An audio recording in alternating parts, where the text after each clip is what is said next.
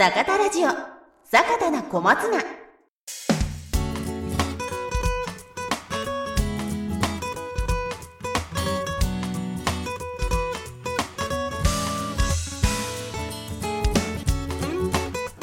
皆さんこんにちは。この番組は花は心の栄養野菜は体の栄養株式会社坂田の種のポッドキャスト番組坂田な小松菜です。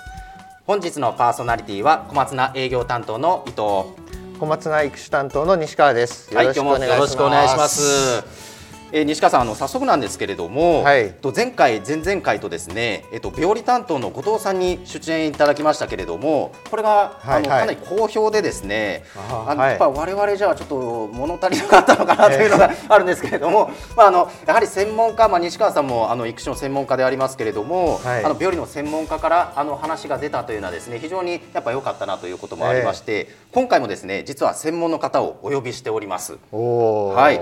いうのもですね、最近ですね、やっぱり春、夏、秋、冬、まあそれぞれの季節でですね、まあ困りごとをまあどう解決すればいいのかという問い合わせがよくありまして、まああのもちろん品種っていったところもあるんですけれども、まあそういったところの解決の一つとしてですね、あのこの方ソリューション統括部の高木さんをお呼びしております。どうぞ高木さん今日はよろしくお願いいたします。よろしくお願いしますあすみませんソリューション統括部の高木と申しますよろしくお願いいたしますはい、高木さんよろしくお願いします。お願いしますまあ早速なんですけれども、自己紹介簡単にお願いできますでしょうか？はいえー、っとですね私は今ソリューション統括部今伊はい藤さんからも紹介ありましたけど、今所属してるんですけれども、はい。このソリューションって確かにあの聞き慣れないですよね。そうですね。初めて聞いたってあの方も多い私も最初に聞と思うんですけどねこうと思ったんですけども、ソリューションって何なんでしょそうもか？そも何をやってるんですかって私もよく聞かれるんですけれども、元はねこれ資材統括部って言って資材、ね。農業資材をね、はい。扱ってる部門なんですけれども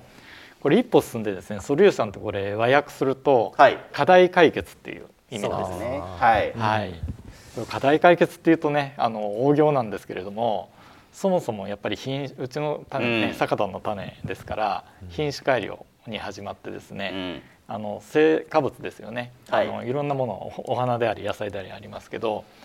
これを得るためのまあいろいろ手段があるわけなんですけどよね。やっぱり種がまず最初にあってですね、これにいろいろ資材を組み合わせて多分成果物作られると思うんですけどそこの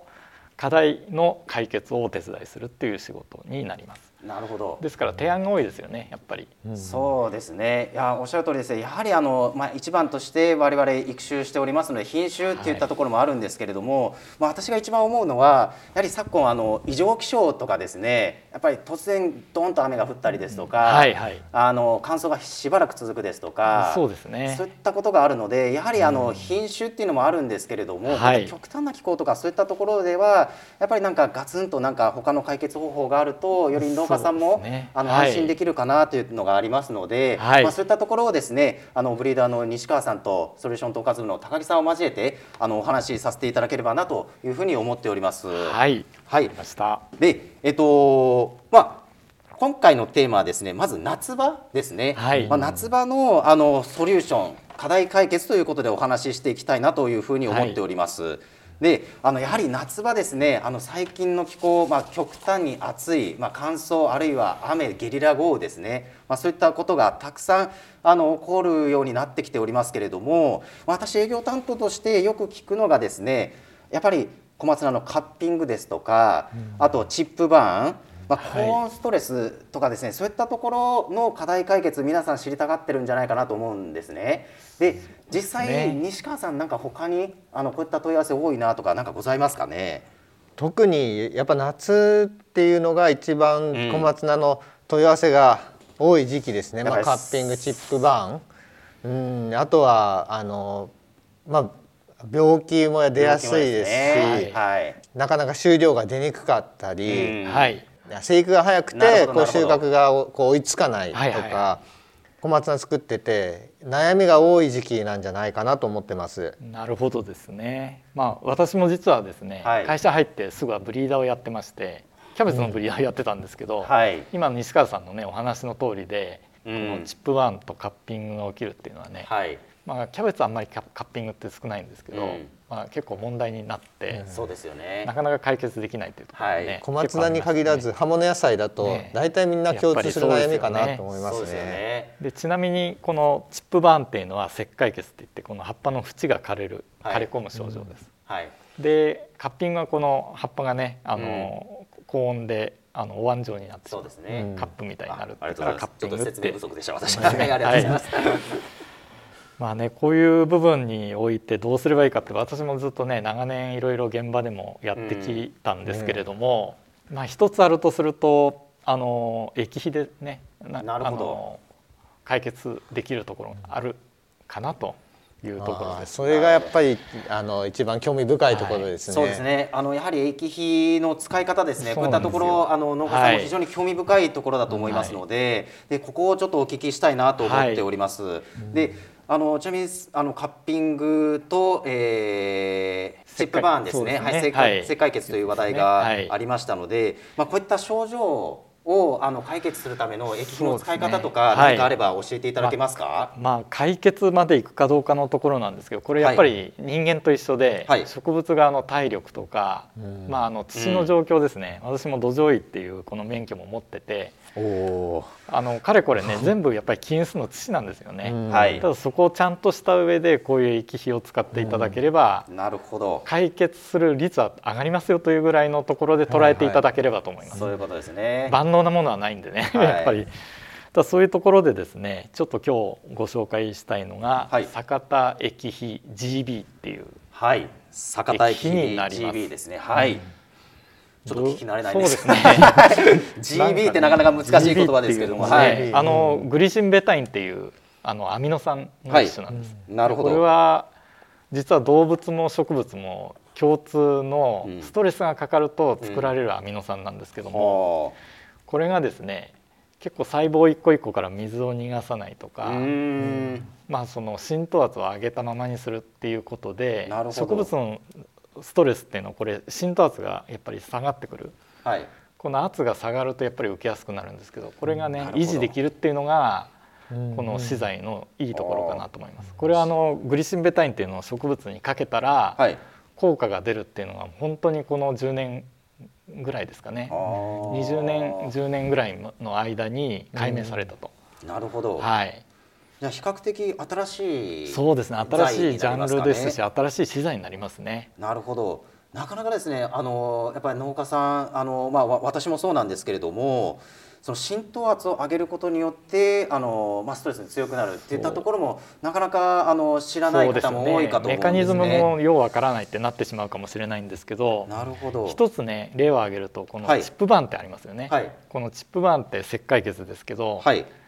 石灰をですからカルシウムですよね、はい。カルシウムを両面散布すれば治るっていうもんでもないんですね。いやなんかそう思ってしまいますよね。なんかはいやっぱり石灰血っていうので、まあチップバーンとかで、まあグーグルかなんかで検索すると、やはりカルシウム不足ってよく出てきまして、はい。なんとなくそれだったらカルシウムやれば大丈夫なのかなって思ってしまうんですけど、そういうことでもないってことですね。私もねけどブリーダーの時に確かにそういう経験がありまして、はい。この夏場の石灰血ですよね。チップバーンに対して一番有効なのは水なんですねなるほど。スプリンクラーで水やることとか、はい。うん結局あの地面にカルシウムがあっても上がっていってないっていうなるほのがどカルシウム血ですから、うんはい。そういうところになってくると上がらない理由がここになってくると、なるほど。浸透圧で上がってない水が上まで上がってないなんですよねなる。ほど、そういうことですね。ほぼ石灰欠乏症っていうと、はい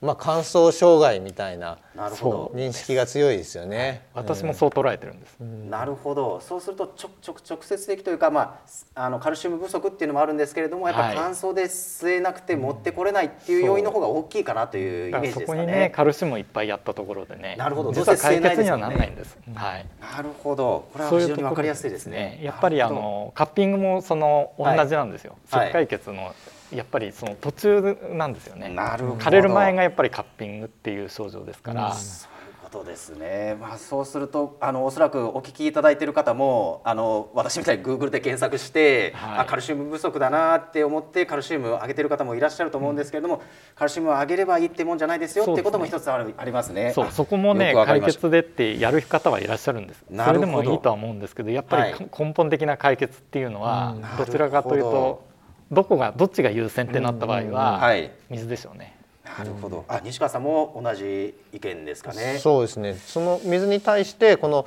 坂田駅の GB っていうのは、はい、がこうどういうふうにして聞いてくるんですか？そうですよね。そうですね。これも、うん、あの少し踏み込んでお話ししたいと思うんですけども、はい、このグリシンベタインっていうのが例えば細胞の中とか外にまあくっつくんですね。はい、中に入ったものは当然この濃度が上がるんで、うん、浸透圧って、あのがあの中学とか高校のね理科でもやったんですけど、はい、この液の中の濃度が上がると、うんうん、こっちは濃くなりますよね。はい、うんうん、水は薄くなってるところからこういう方に動きますんでそうですね、体の中が薄いっていうのがすごい危ないんです。なるほど。あれですよね。ナメクジに塩をかけるとっていうやつですね。それと同じですね。はい。なるほどなるほど。あとはねもう一つはちょっと詳しい話になっちゃうんですけどこのグリシンベタインっていうのがこの細胞膜にくっついて、はい、そのポンプを保護する役割を持ってます。あなるほど。これポンプっていろいろあるんですけど、はい、肥料の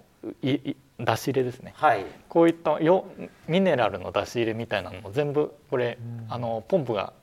ね関与してるんですけど。ここが保護されることで、はい、そこの動きが正常になるんですね。なるほどだからいろんな部分ですね。そういうことですね。いやよくメカニズムも分かりました。うんはい、あの浸透圧が上がることによることもありますし、あとポンプの役割もしてくれるんで、はい、より吸収しやすくなりますよっていうことですかね。あとはもう決定的なのはですね。なるほど。あの人間が使うこのね女性の方も使いますけど保湿クリームっていうのあるんですけど、はい、保湿クリームにそもそもグリシンベタインって入ってるんですね。あ、そうなんですか。はい、保湿クリーム。人間でも動物でもまあまあ植物でもみんな同じなんですけど、はい、水を逃がさない力って実はグリシンベタインにあってですね。そういうことですね。これがもう完全に結果とからね、あのそもそも効果があるやあるだろうと。そういうところになってますね。肌に使う保湿剤と同じのが入ってるってなるとなんかすごい効きそうな。そうなんですよ。はい。まあ、人間でもねもう実証されてて、はい、まあ、あの他の生き物もね全部そういったもので浸透圧の調節をしてます。なるほど。エビとかねイカとか、はい、タコとかも全部浸透圧の調節はこのグリシンベタインで実はしてるんで、ね、植物もそうなんですね、うん、はい、耐塩性の植物ほどこれを持ってるっていうのがもう事実としてあるんで。あなるほど。耐塩性、はい、だから耐塩性があるってことですね、ね、これを持ってるので、はい、あの耐塩性が上がると。そうですね。これがもう本当に指標になるものですからまあけどかけてねこれが使えるっていうのはすごい便利なんですよね、そうですよね、まあ、まさに耐塩性も上がるしとか、そういったことになりますもんね。耐塩性っていうのはほとんど耐乾燥性と同じ意味っていうことですよね。はい、そういうことですよね。吸える状況におっしゃる通りで、やっぱりここがすごい大事かなと。うん、なるほど。いやとても分かりやすかったですね。はい。はい、これを使っていただくのがね、まず一つになってくるかなと思います。なるほど。あの実際にあの現場でやっぱチップバーンとかで、カッピングって出た時に、はい、その前の段階として例えば最近多いのは梅雨が明けた時に急に晴れてきてチップバーンが出ました、はい、抜いてみるとやっぱそれまで雨が多かったりして、えー、上ばっか育ってて根っこが少ない,、でそうすると晴れた時にあの吸い上げる水と使う水のバランスが崩れてて、やられちゃうっていうのがあって、で実際にはさそういう時にはやっぱりその根っこをもっと張らせるような工夫を何とかした方がいいですよと思う、そうですね、肥料とかだったり、まあ、前半の水管理だったり、はい、そういう意味でそのクリシンベタンよりももっと前の段階でこう根っこをこう強化するようなこう資材なんかがあれば、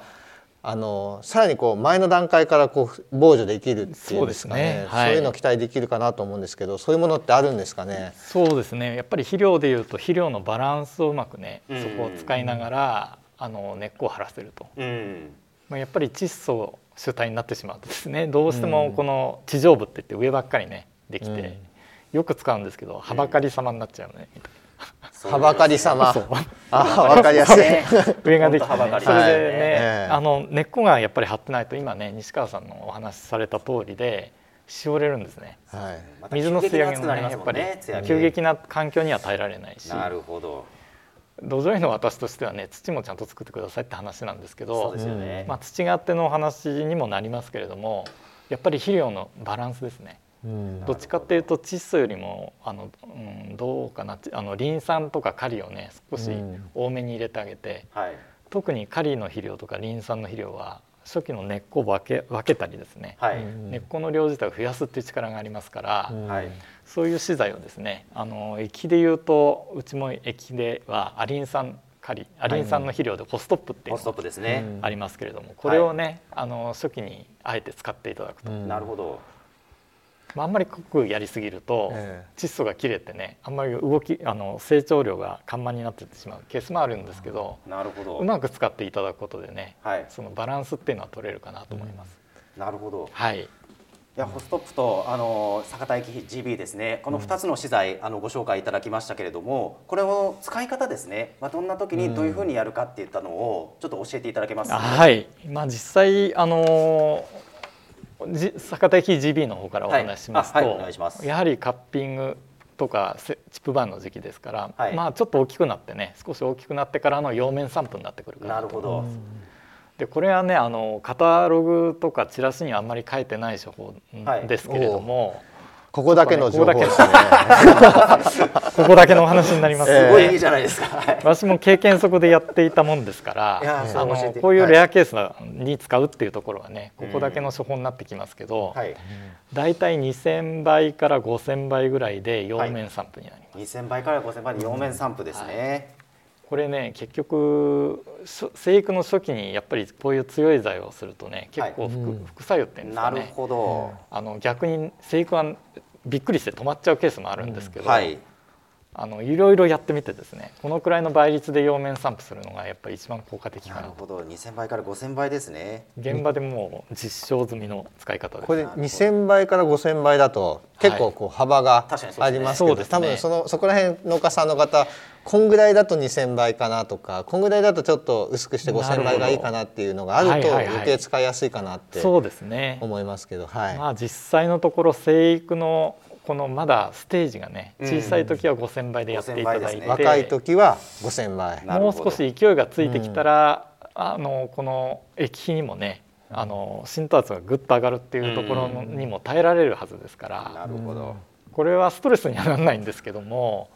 結局急激に浸透圧が上がったりしますからね、急っていうのが植物の中であんまりよろしくないんでね。なるほど。何でもそうですけどね。急ブレーキとかね急発進、車の運転でもそうですけど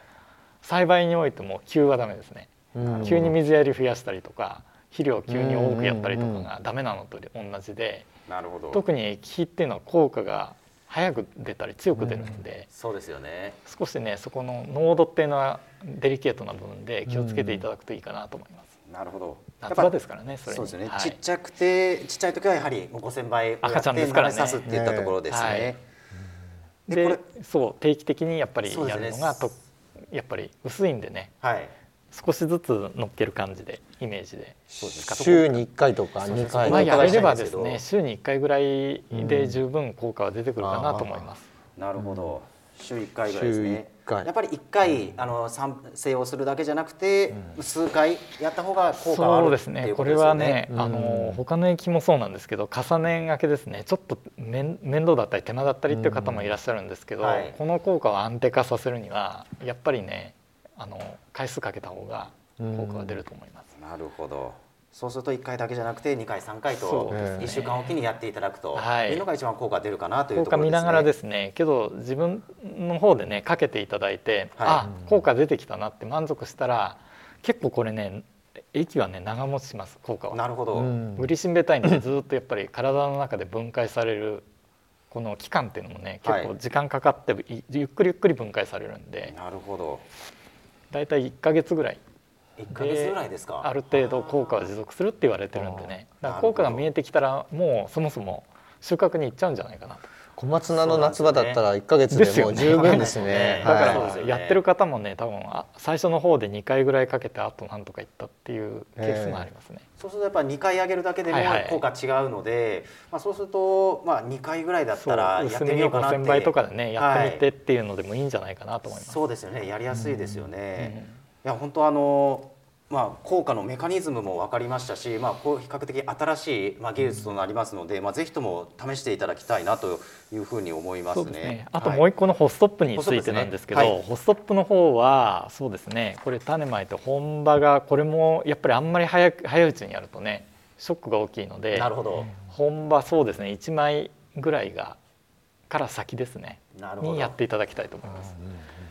アリン酸の肥料っていうのもね総じて結構使われてる方も多いと思うんですけど、うん、失敗する例があるとするとこの種まいた直後の貝割れを開いたタイミングとかでかけてしまってる方いらっしゃるんですけどこれはちょっと気をつけていただきたいと思います。はい、どういったことが起きるんですか、ね、そうですねその近辺よりその前もそうなんですけども、はい、まず種の時点で使った場合は完全にやっぱり発芽に対しては障害になるかなと。あなるほど。あとやっぱり小さいんでね赤ちゃんですから、うん、やっぱりそのショックにこの液の濃度にも耐えられないっていうのがあってですね、うん、ホストップは大体1,000倍ぐらいでねなるほど。1,000倍ぐらいですね。散布していって一部地面にも入ると思うんですけどなるほど。そういうふうな使い方をすることに関しては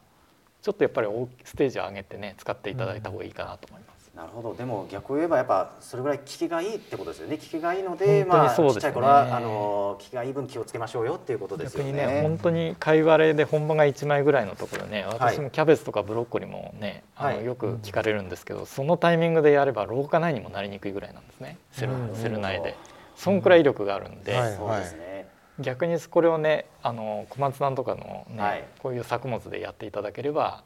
根は持ちきるような感じになるんですよね。なるほど、はい。よくあの石灰欠乏症なので、はい、あのホスカルをかければみたいな話とか、ホスカルどうですか？とかって聞かれることもあるんですけど、ホスカルってどうなんですかね？そうですね。これがそうホストップっていうのとホスカルって2種類実はあってですね。うん、ホストップの方はアリン酸とカリの液です。はい、でホスカルはアリン酸とカルシウムなんですけれども、はい、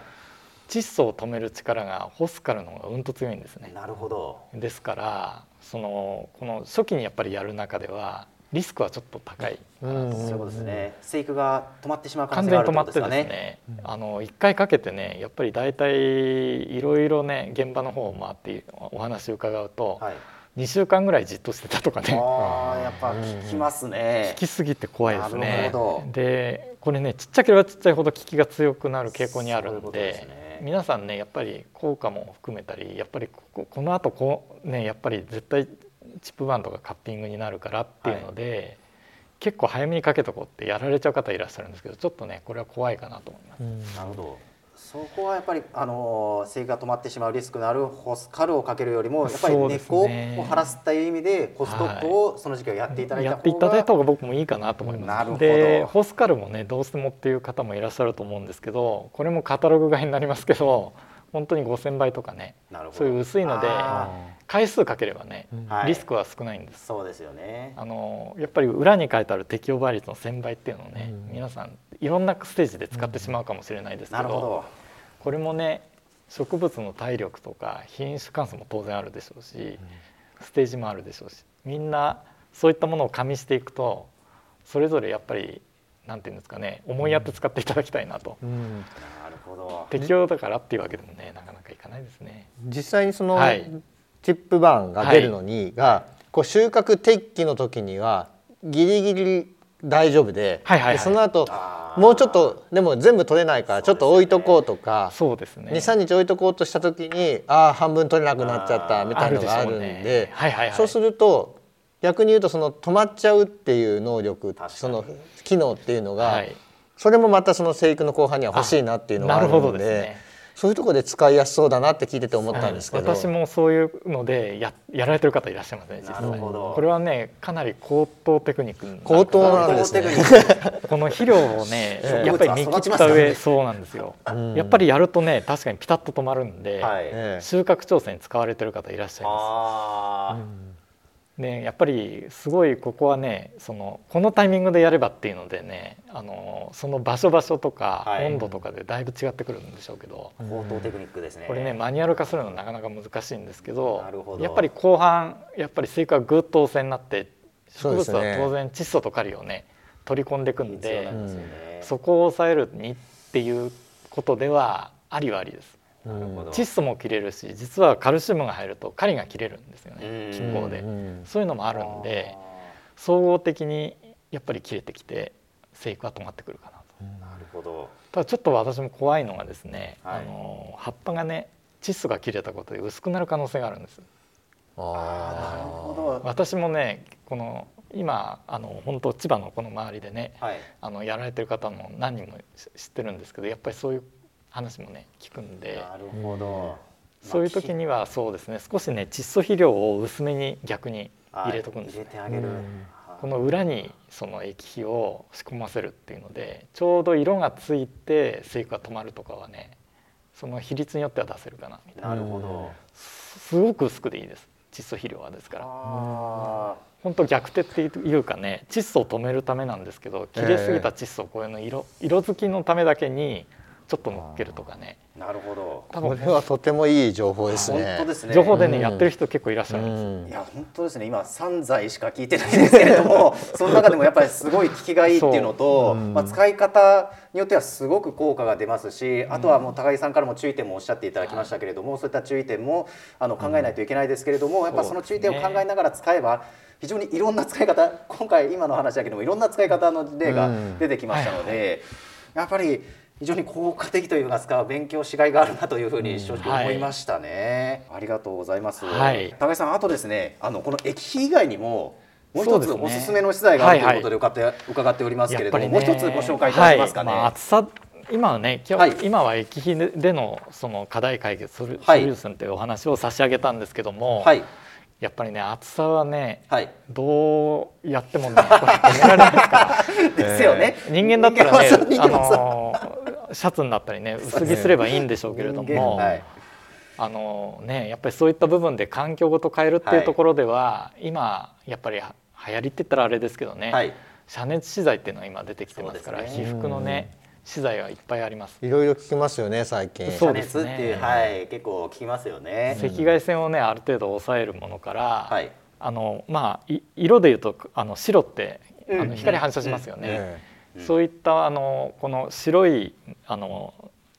色素を練り込んだ資材ですよね、いろんなタイプの遮熱の資材が出ております。はい。まああと一方ではその風通しですよね。そうですね。空気が動かないからねなかなかやっぱり蒸れ蒸れるっていうのもあるんで、まあうちはそこら辺をちょっと合わせ持った資材で、モヒカンネットっていうね資材をもう何年も前から販売しててですね。モヒカンネットという名前ですね。はい。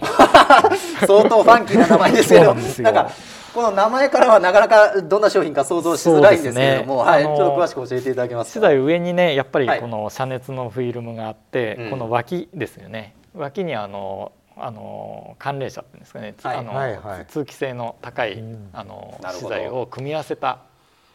ハイブリッドの資材になりますね。あ確かにないですね。意外にないですね。これをついでって作るのはね、すごい面倒だしっていうところなんですけど、はい、はい、あの出た時私もね、これいいアイディアだなと。いやすごいいい、ね、なかなかね、はい、あのそれ以外は私もね、いろんなあの遮熱資材は見てきてはいるんですけど、はい、勢いやっぱりね、あの値段もかかったりとか、結構大規模にやらざるを得ないとかですね。あとトンネルだとですね。熱こもっちゃうんですね。そうですね。そうですね。通気性が大事ですもんね。通気性の方が実は大事なんです。はい、そういったところでは、あのこういう組み合わせた資材はねかなり有効かなっていうところで、なるほど。そうするとおすすめになるかなと。通気性もいいし、あの遮熱もできる上は遮熱になってるんですね。なるほど。だから上にあの日がね上に上がった時はそういう効果も出ますし、はい、脇がね抜けてるっていうのは本当にいい部分かなと。なるほど、はい、ちょっとイメージがしづらいんですけどこのネットになってて、はい、えー、と上のネットトンネルの上になる部分だから真ん中の部分にそうですね。遮光資材がそこはもう完全にそうですね、遮光で水は通さない。遮熱って形になります、はい、幅はどんぐらいなんですか？い。ろんな規格があるんです幅はそうですね。あの各種規格まああのトンネルで使える規格をね取り揃えてありますんであのまあすごい使い使いやすいかなと思ってます。これ雨もあれですか？通さないんですかね？上は。上はね通さないですけど脇から入りますからね。そういうことですね、はい、まあ、遮熱もしてくれてあのサイドが網目になってますので、ね、風通しもいいというようなハイブリッドな資材ですね、はい、これはやっぱりねいろいろ液費もお話したんですけどまあ実は最初にねやっていただきたいのはこっちかもしれないですね。なるほど。あのこれをやったらそもそもねああの植物の方はその環境でっていう部分においてはね耐えられるんで、だいぶ緩和されるんじゃないかなこれは主に使うのはやっぱ露地栽培で雨よけハウスとかだとあんま使わないものですか？そうですね。やっぱりあのトンネルの路地の部分っていうのに使っていただきたいですね、うん、なるほど。もうあのハウスの部分はねもうハウスごと遮熱資材をかけてしまうのも一つですし、ねまああの寒冷車もね、うん、大きいのをもう上からしっかりかぶせてっていう方もいらっしゃるんでどちらかというとこのトンネル系の資材ですから、うん路地のトンネルのところにこれを使っていただくって形になるかなと思います。そのベッドの幅に対して遮熱部分の幅っていうのは例えばどんぐらいがいいとかそういう目安はあるんですか？そうですね一応あのあの検証した上で作られてはいるんでねもう出来合いのものっていうのでねこれを使っていただく形にはなるんですけれども、あのやっていただいた方からの声を聞くとやっぱり相当反響はいいですね。